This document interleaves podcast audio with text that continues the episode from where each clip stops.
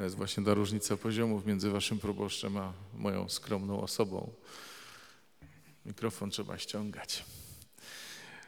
Mm, ostatnie nauczanie w czasie tych rekolekcji, tak, ale to, co powiedział e, ksiądz Jarek, to nie koniec.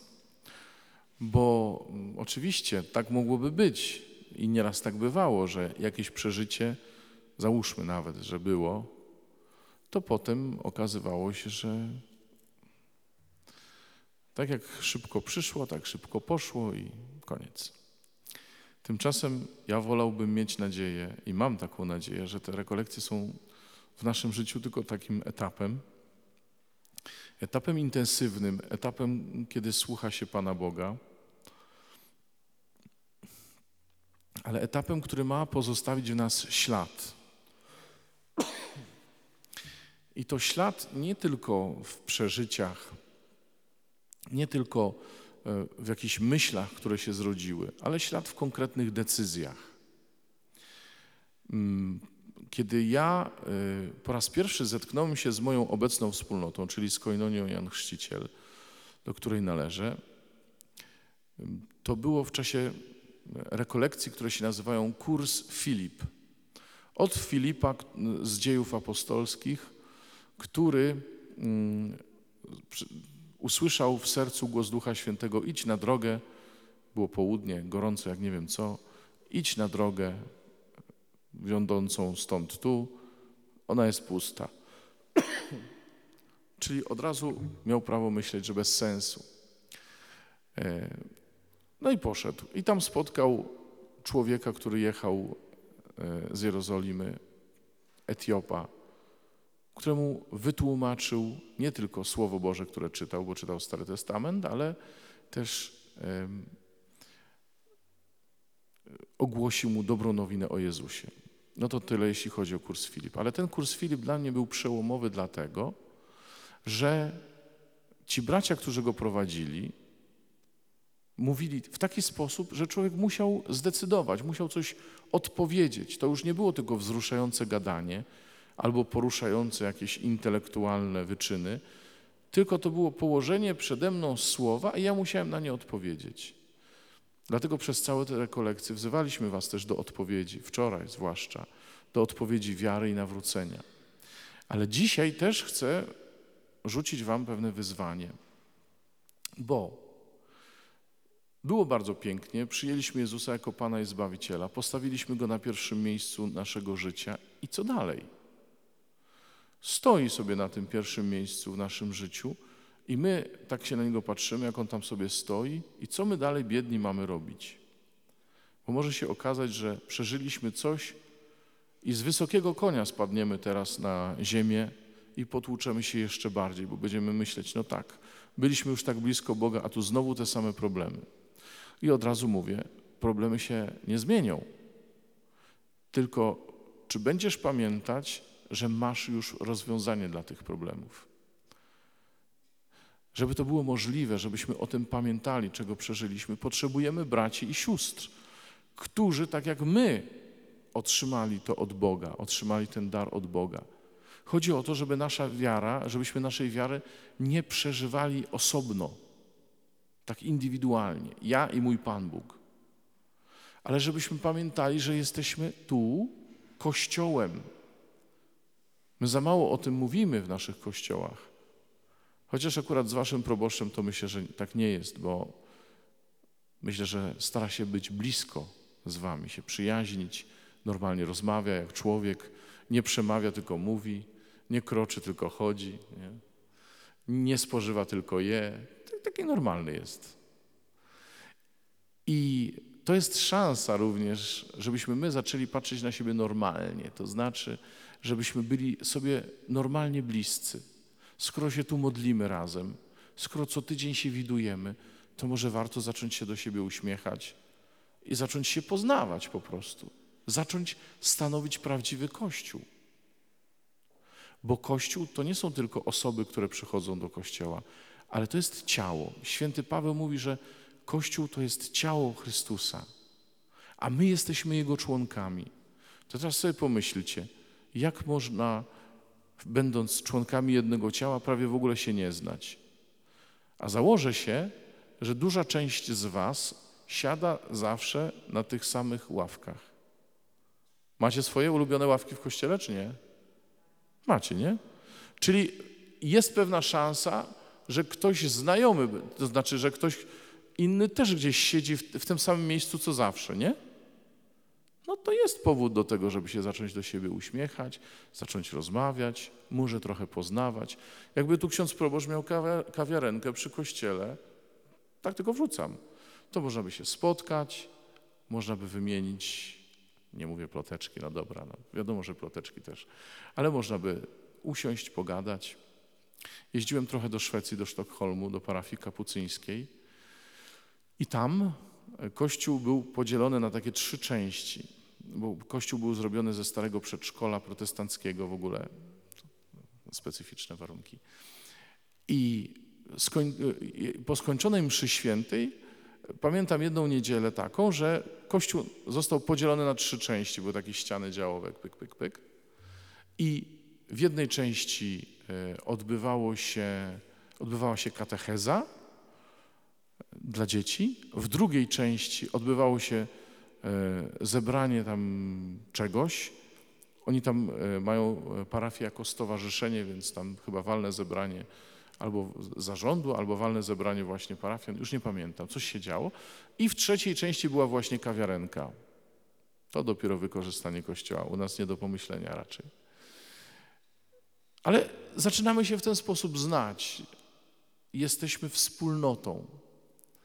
To jest Kościół, o który chodziło Jezusowi. Wspólnota, ludzie, którzy się znają, którzy coraz więcej o sobie wiedzą, którzy starają się być dla siebie dobrzy, być dla siebie życzliwi. Jedną z takich podstawowych rzeczy w naszej wspólnocie, którą bardzo dba nasz założyciel, jest to, żebyśmy byli wspólnotą przyjaciół. Co to znaczy w praktyce? Zwłaszcza między konsekrowanymi to jest taka delikatna sytuacja, bo my jesteśmy celibatariuszami, ale braćmi i siostrami żyjącymi w jednej wspólnocie, więc tu trzeba bardzo dużego wyczucia. Nie chodzi o to, żeby każdy się przyjaźnił z tymi, którzy mu pasują, ale żeby wszyscy starali się o przyjaźń wszystkich. I znów w praktyce to oznacza to, że mamy być dla siebie tacy, mamy być, okazywać sobie tak bardzo życzliwość, żeby w tym drugim wzbudzić odpowiedź życzliwości. Zobaczcie, Jezus dzisiaj, ten z Ewangelii, na pustyni był sam. Jasne, że to był pewien etap. Nie o to chodzi teraz, że to źle, że on tam poszedł sam i tak dalej, i tak dalej. Ale nigdy tego już nie powtórzył. Raz tylko był sam. Tam się okazała jego wierność Ojcu, tam się okazało, kto jest rzeczywiście Panem, że On, a nie ten, kto go kusi. Ale potem Jezus już nigdy nie był sam. Owszem, wychodził na modlitwę, na górę, żeby się modlić. Tak, każdy z nas też ma taki moment swojej osobistej, własnej modlitwy, nie? Ale chodzi o to, żebyśmy siebie nie unikali, żebyśmy byli dla siebie nawzajem, żeby, żeby nam się chciało okazywać sobie życzliwość do tego stopnia, żeby ją wzbudzić w tym drugim. Ludzie, to jest wyzwanie. To jest wyzwanie bo wtedy będziemy naprawdę stawali się wspólnotą, prawdziwym kościołem, prawdziwym ciałem. Dogmatyczne jest takie powiedzenie, że poza kościołem nie ma zbawienia. Ale można to przetłumaczyć również w ten sposób: poza wspólnotą nie ma zbawienia. Dlaczego? Dlatego, że to uczniowie jako wspólnota doświadczali zbawienia, doświadczali spotkania z Jezusem. Nie wiem, czy pamiętacie, po zmartwychwstaniu Tomasz kiedyś nie był razem z uczniami, kiedy byli razem. Oni byli razem, on był gdzieś osobno. Nie wiadomo, co tam robił, w każdym razie nie było go tam, gdzie byli inni uczniowie. I tam przyszedł Jezus do uczniów. A Tomasza nie było. I mówi się o nim niewierny Tomasz, ale tak naprawdę problemem Tomasza nie było to, że nie uwierzył, ale że nie uwierzył braciom i że wtedy, kiedy oni się spotykali z Jezusem, nie było go z nimi. Być z braćmi, być z innymi wierzącymi, mieć bliskie relacje z nimi prowadzi do doświadczenia Jezusa. I kto chce to sprawdzić, to sobie może odwiedzić nasze domy. Albo braci z Błotnicy, którzy byli, a propos, musieli już pojechać, bo jutro wszyscy jedziemy do Czech na nasze rekolekcje, będziemy uczestniczyć w rekolekcjach. Więc oni jeszcze musieli pojechać po brata, którego zostawili chorego w domu pod Kołobrzegiem i jutro będą jechać e, do Pilsna, do Czech. Ja razem jeszcze z dwójką, e, z trójką braci, z jedną siostrą i dwójką braci od nas z domu, z kolei spod Lublina, pojedziemy stąd do Czech. No ale o co chodzi? Przyjeżdżajcie do nas, odwiedzajcie nas, proście proboszcza, robi pielgrzymkę do Medjugorje czy tam gdzieś, niech, niech zrobi autobus i przyjedźcie do nas, nie po to, żeby zobaczyć, co my jesteśmy fajni, ale żeby zaczerpnąć tego ducha, żeby zaczerpnąć tego powietrza wspólnotowego, żeby zapragnąć tego, żeby was tu więcej coś ze sobą łączyło niż tylko to, że siedzicie w tych samych ławkach. Żebyście się zaczęli przyjaźnić parafialnie, żeby tu mogły powstać małe grupy, albo te, które są, e, żeby miały jeszcze więcej uczestników. Pluton się zebrał już mężczyzn różańcowych. Nawet chyba więcej, nie? Niż 20 panów. No, już nawet mamy e, rezerwę składu Plutonu. To jest niesamowite, słuchajcie, bo to jest budowanie, to jest budowanie Królestwa Bożego na ziemi. My tak będziemy żyli w niebie, razem, jako przyjaciele. Ale zaraz ktoś mi powie i będzie miał rację, że w ten sposób, jak się buduje wspólnotę, to muszą się okazać wady. W małżeństwie tak jest, wiecie. Przed małżeństwem my sobie oczywiście e, nam się wydaje, że, że jest super, po prostu jest fantastycznie i pewnie tak jest ale w małżeństwie zaczynamy odczuwać, zaczynacie, bo ja się nie ożeniłem, zaczynacie odczuwać rozczarowanie. Mówię, bo wiele razy rozmawiałem z małżonkami, ponieważ się okazują nasze wady. No ale należy zakładać, że my je mamy. Każdy ma jakieś swoje. Sęk w tym, co my z tym zrobimy. I teraz, kto nam przychodzi z pomocą? No jak zwykle niezawodny Pan Bóg w osobie Ducha Świętego. Bo Duch Święty to jest ktoś, kto nasze serca kamienne, takie trudne do zdobycia, zamienia na serca z ciała. Kiedy się otwierasz na Ducha Świętego, On przychodzi, żeby zmienić Twoje serce. Jasne, to będzie trochę bolało, bo serce z ciała jest wrażliwe. Serce kamienne nie daje się zranić, ale też jest twarde dla innych. Bo serce kamienne chroni tylko mnie, ale nie daje dobra moim bliskim, a raczej ból. Więc Duch Święty chce nam dać serca z ciała, żebyśmy byli wrażliwi na obecność naszych bliskich i żeby nasze życie nie było życiem tylko według przykazań wyrytych na kamiennych tablicach właśnie, ale żeby to w naszym sercu z ciała Duch Święty mógł wypisać prawo miłości. Że co, że już mam kończyć, tak? żeby, już, y, żeby już nie było tak, to mi wolno, a tego nie. Ale co jeszcze mogę dla Ciebie zrobić? Co mi jeszcze podpowiada miłość? Już nie kierunek wolno czy nie wolno. Słynne pytanie, słuchajcie, na rekolekcjach pierwszego stopnia oazy, zwłaszcza na pierwszym stopniu, tak mniej więcej średnia wieku lat 16 i, i pytania mieliśmy kiedyś y, na, na takich rekolekcjach, w których brałem udział, skrzynkę pytań i odpowiedzi i wieczorem można było do prowadzącego rekolekcję księdza pytania pisać. No i tym dziewczęcym charakterem pisma takie pytania na przykład były napisane, czy wolno się całować, nie? Czy wolno? To już nie będę mówił, co tam księża odpowiadali, bo różnie odpowiadali, ale e, nie o to chodzi, co wolno. Chodzi o to, co ja mogę zrobić dla Ciebie, co Ty możesz zrobić dla mnie.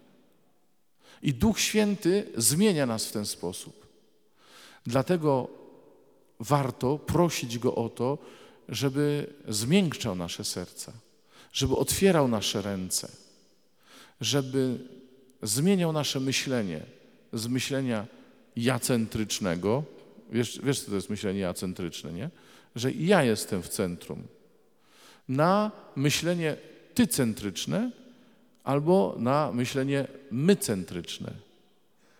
Że już nie ja, ale raczej ty, a może my. Duch Święty może to uczynić. Więc podsumowując, to przeżycie, które mamy, które właśnie trwa i które jest takim etapem w naszym życiu, przeżycie Bożej miłości, która, powtórzmy to, jest większa od naszego grzechu, bo nie tylko nas stworzyła, ale jeszcze nas ratuje przed śmiercią. Uwalnia nas od naszego grzechu, obdarowuje nowym życiem. To przeżycie zaufania Bogu i decyzji o nawróceniu prowadzi nas do wspólnoty z braćmi. A tę wspólnotę zbuduje się tylko mocą Ducha Świętego i mocą naszej chęci, otwartości na siebie i na Boga. Dlatego na koniec chciałbym się za Was pomodlić. chciałbym się pomodlić za Was i o owoce tych rekolekcji, żeby Duch Święty rzeczywiście e, umocnił Was, Wasze dobre pragnienia i żeby tu zrobił rewolucję w tej parafii. Żebyście stali się parafią przyjaciół. Duchu Święty, dziękuję Ci za to, że myśmy dzisiaj doświadczyli, w tych dniach doświadczyliśmy miłości Ojca, doświadczyliśmy miłości Jezusa, która zaprowadziła Go aż na krzyż po to, żebyśmy razem z Nim mogli zmartwychwstać. Dziękujemy Ci, Duchu Święty, że doprowadziłeś nas do decyzji przyjęcia Jezusa jako Pana i Zbawiciela. Daj nam odwagę wychodzenia naprzeciwko sobie nawzajem. Daj nam odwagę nie tylko wyznawania Jezusa Panem i Zbawicielem, jak do tego nas dzisiaj wzywa Słowo Boże, ale też daj nam odwagę przyjmować się nawzajem, być dla siebie nawzajem życzliwymi. Daj nam odwagę wychodzić poza krąg naszej rodziny i szukać innych braci, którzy uwierzyli tak jak my. Daj nam odwagę razem być świadkami tego, że Jezus jest Panem. Amen. Dziękuję, że nas przyjęliście.